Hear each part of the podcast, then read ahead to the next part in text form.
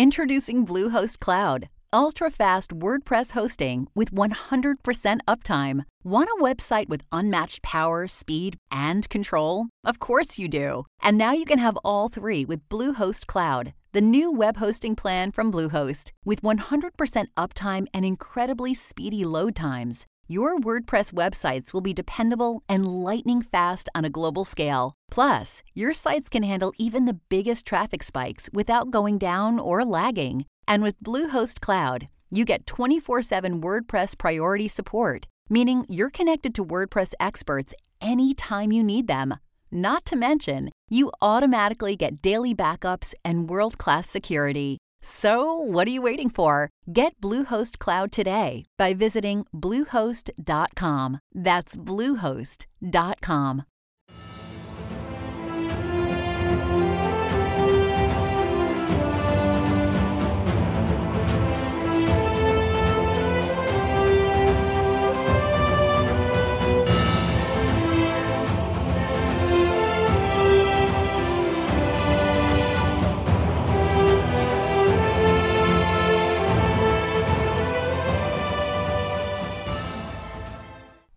Welcome back, everyone, to 1001 Heroes, Legends, Histories, and Mysteries podcast.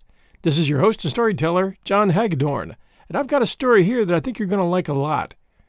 It started for me when I was just chilling one night recently, listening to classic vocal jazz and cooking dinner. I find that the two go together very well for my peace of mind. And then the song Mona Lisa by Nat King Cole came on with those great lyrics Mona Lisa, Mona Lisa, men have named you. You are so like the lady with the mystic smile. Is it only 'cause you're lonely they have blamed you? For that Mona Lisa strangeness in your smile? Oh, I'd play it for you now if I could, but you're going to have to recall it on your own. It's a terrific haunting melody written by Ray Evans and Jay Livingston, who also gave us Silver Bells, Que Sera Sera, and Buttons and Bows, as well as the TV theme songs for Gunsmoke and Mr. Ed. They wrote Mona Lisa for the movie Captain Carey USA starring Alan Ladd, and the song won an Oscar for Best Song. Captain Carey was a World War II movie, and that song was sung by a blind accordion player in Italy who would sing that song whenever a German patrol was coming to warn the resistance. The song just had an Italian feel, they said, and no wonder, considering that the world's most famous piece of art, the Mona Lisa, was the masterpiece of Italian artist Leonardo da Vinci. But da Vinci wasn't treated well in his home country of Italy, and he absconded to France with three of his masterpieces the Mona Lisa, St. John the Baptist, and Virgin and Child with St. Anne, all three of which were praised and revered by France's King Francis I, known to da Vinci as King Francois. In his will, da Vinci left his painting to his assistant Salai, who sold them to a representative of King Francis I. The king displayed the paintings originally in the palace at Versailles, and they were later moved to the Louvre, where they reside today. As far as that smile goes, it looks very contented, very happy, a lot like a mother who is either carrying a child or recently had one, not trying to tempt a lover, as the song lyrics eventually suggest. But that's just my opinion. One of the great qualities of that painting is that everyone has a different opinion as to why she's smiling. You can talk all day long about the monumentality of the composition, its contribution to Italian Renaissance, the subtle modeling of forms, and the atmospheric illusion in the background but it's the smile on her face that sells it. Some say alluring, some say aloof. It's a fine topic to discuss over a good wine. The painting enjoys a number of distinctions, among them the fact that it is among the first portraits to depict the sitter before an imaginary landscape, and Da Vinci was among the first to use an aerial perspective. And it's not painted on a canvas, it's painted on a poplar blank. In the Renaissance, art reflected life, truth in life. The Mona Lisa brings nature and countryside and places it next to life, a living person, and that life is beautiful and serene. But better yet, she is a mystery, a living enigma, and therein lies the power of the painting. Today, the Mona Lisa is the best known, the most visited, the most written about, the most sung about, and the most parodied work of art in the world.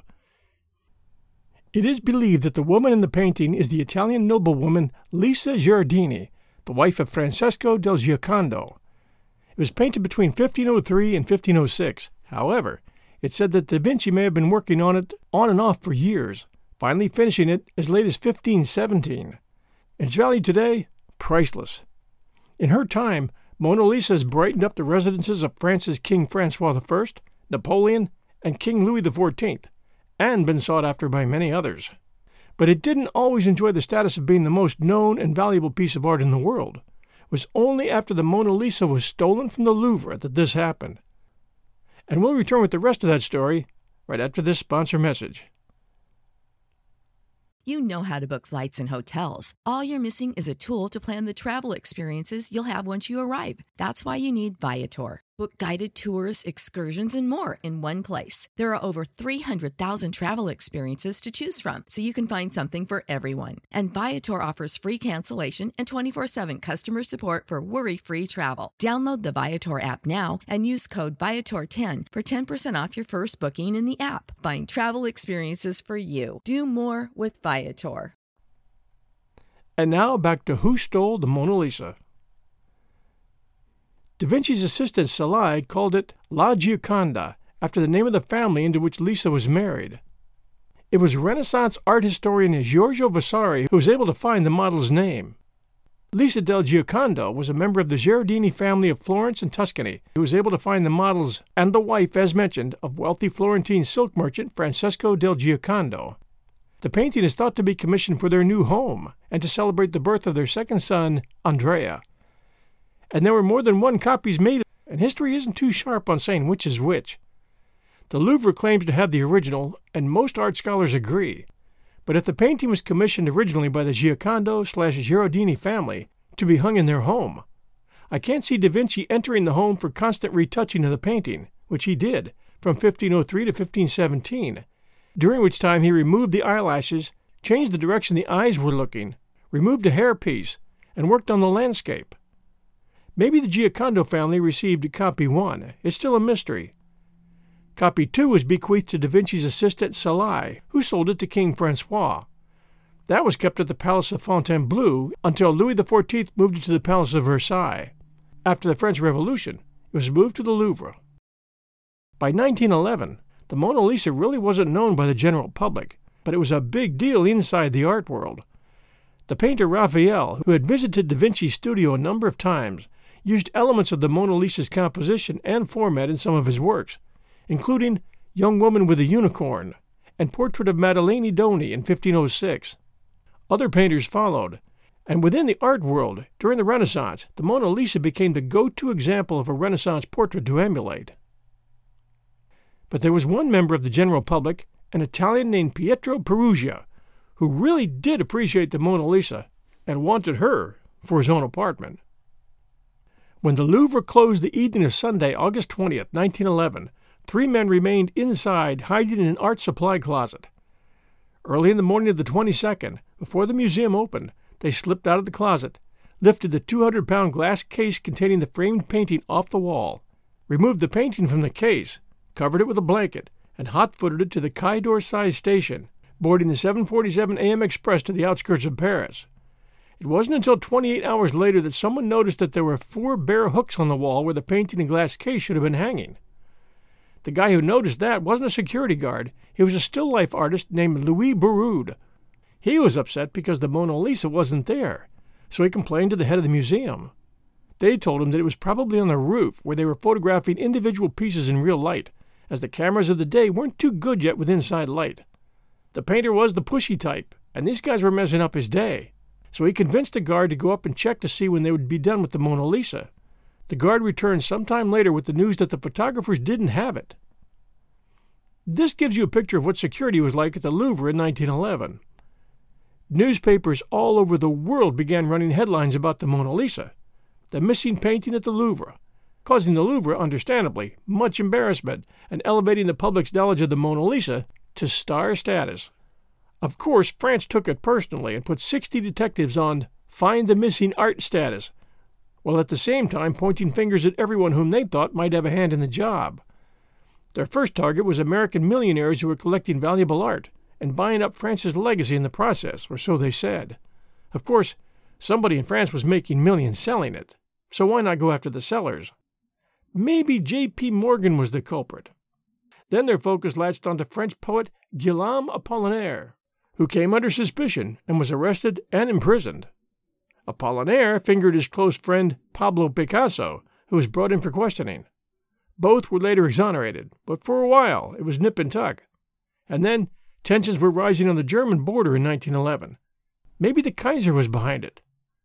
The Louvre was shut down for a week, and when it reopened, thousands of people flocked in to see the empty spot that had become the mark of shame for Parisians and the French people. Meanwhile, the three Italians who had absconded with the Mona Lisa were cooling it in Paris. All three were handymen. Two of them were brothers Vincenzo and Michel Landolati. The third, and the ringleader, was Vincenzo Peruggia.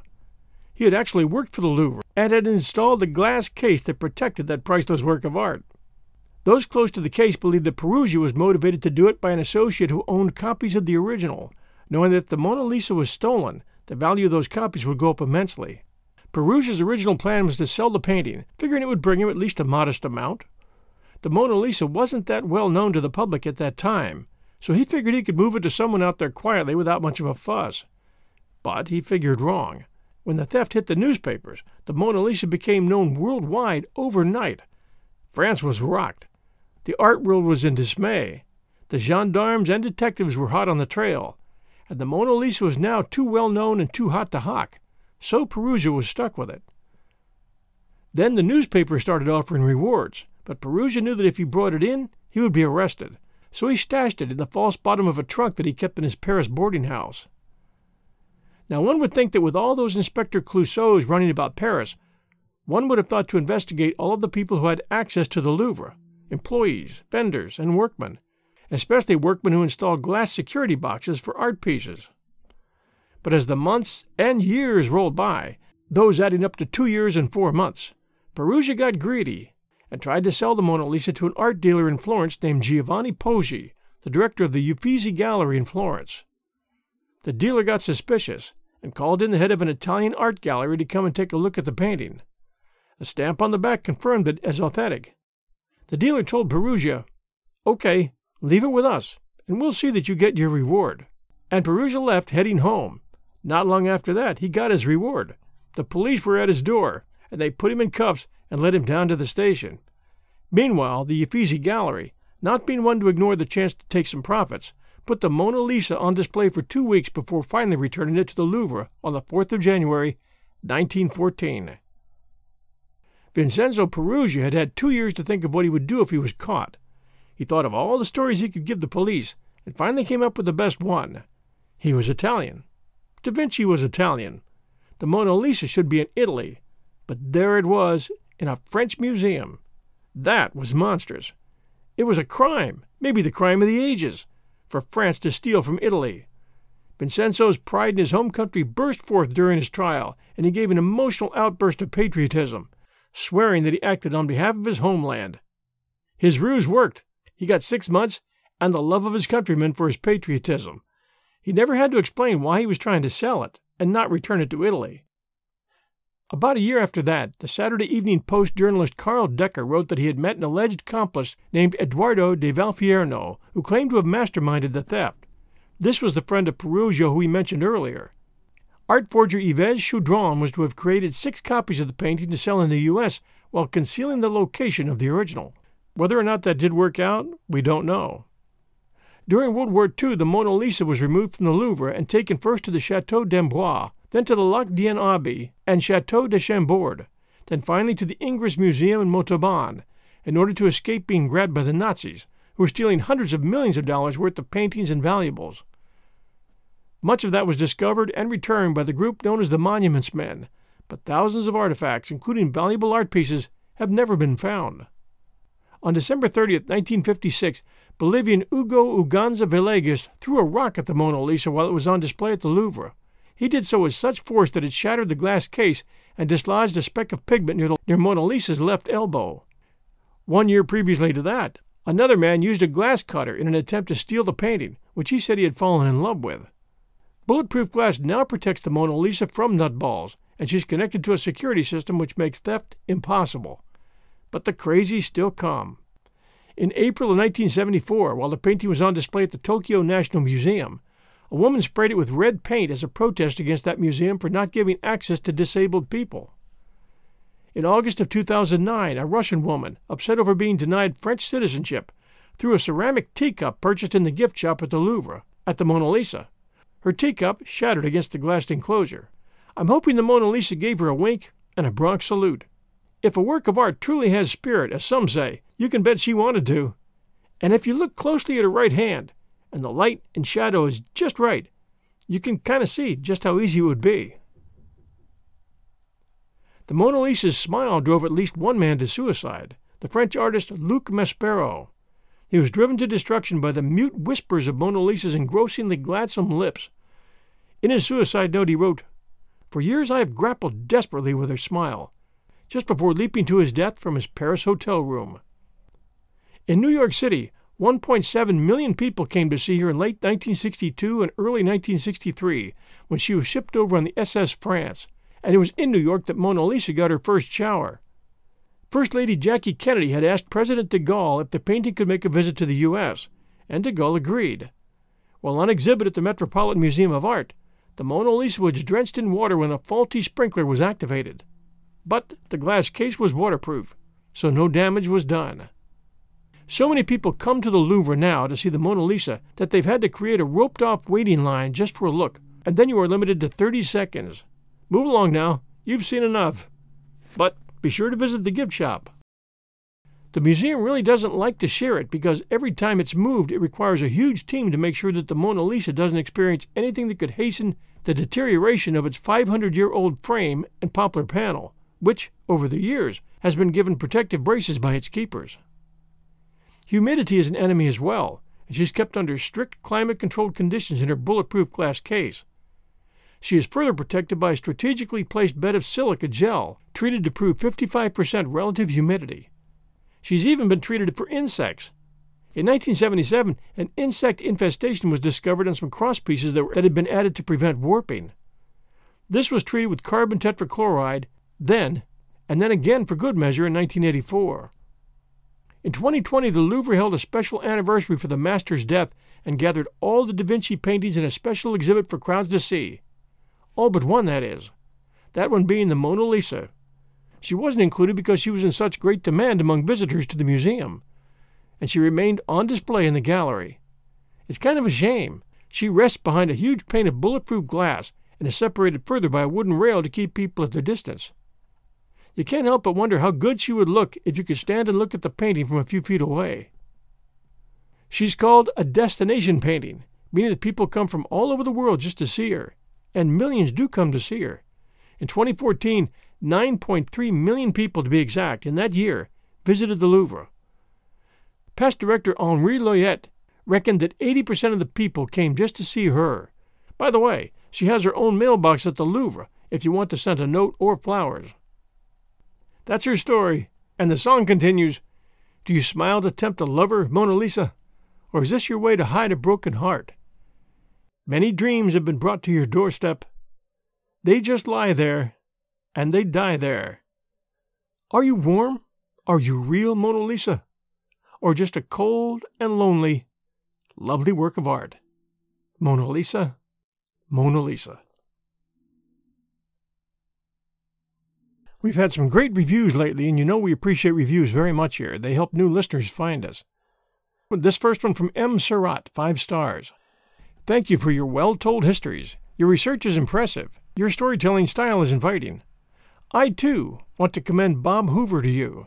His energy management routine in an Aero Commander was truly a jaw dropping experience. He was an American hero flying in a straw hat and cowboy boots. Well done, sir. Please continue down from Dunkirk at Apple Podcast US. And I wanted to let all of you Bob Hoover fans know, and I'm working on reading it right now. It looks pretty good. So it looks like we'll be doing that episode in the near future.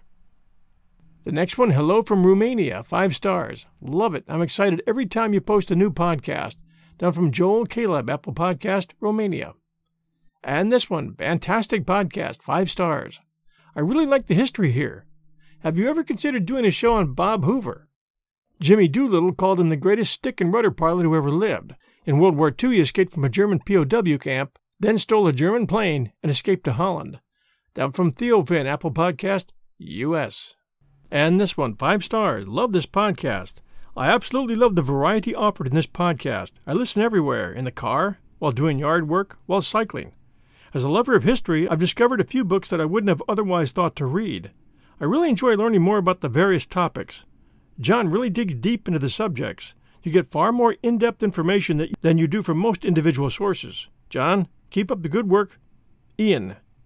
Down from PMC 2006 Apple Podcast, US.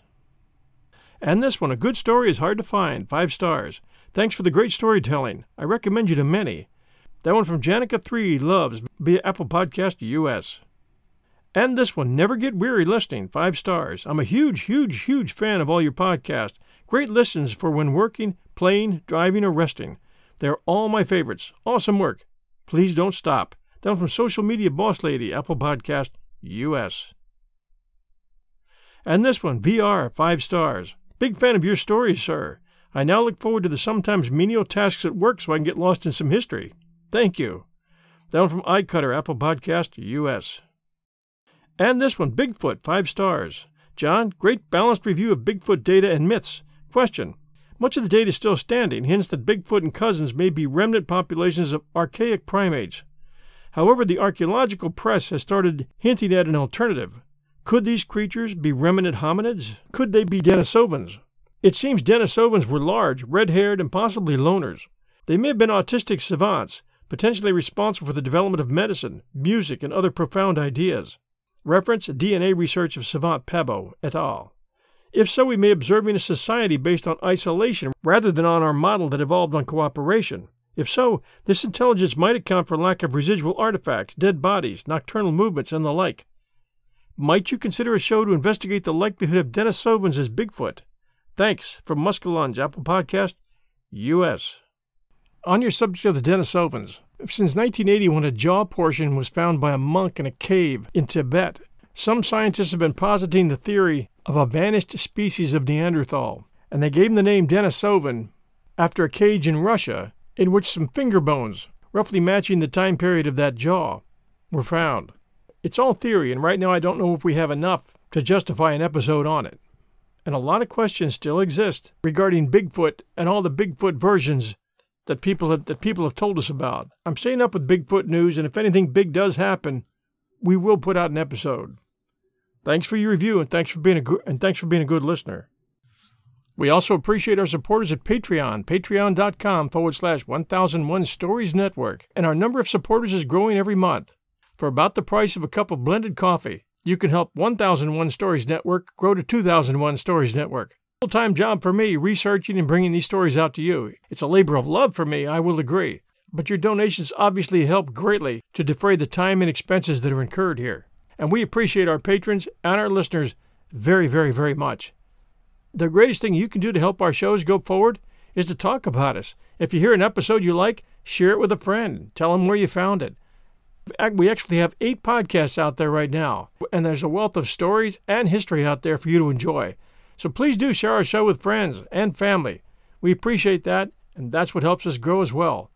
Thank you all for listening. We'll be back next Sunday night at 8 p.m. Eastern Time with a brand new episode. Until then, everyone, stay safe, and we'll be back soon.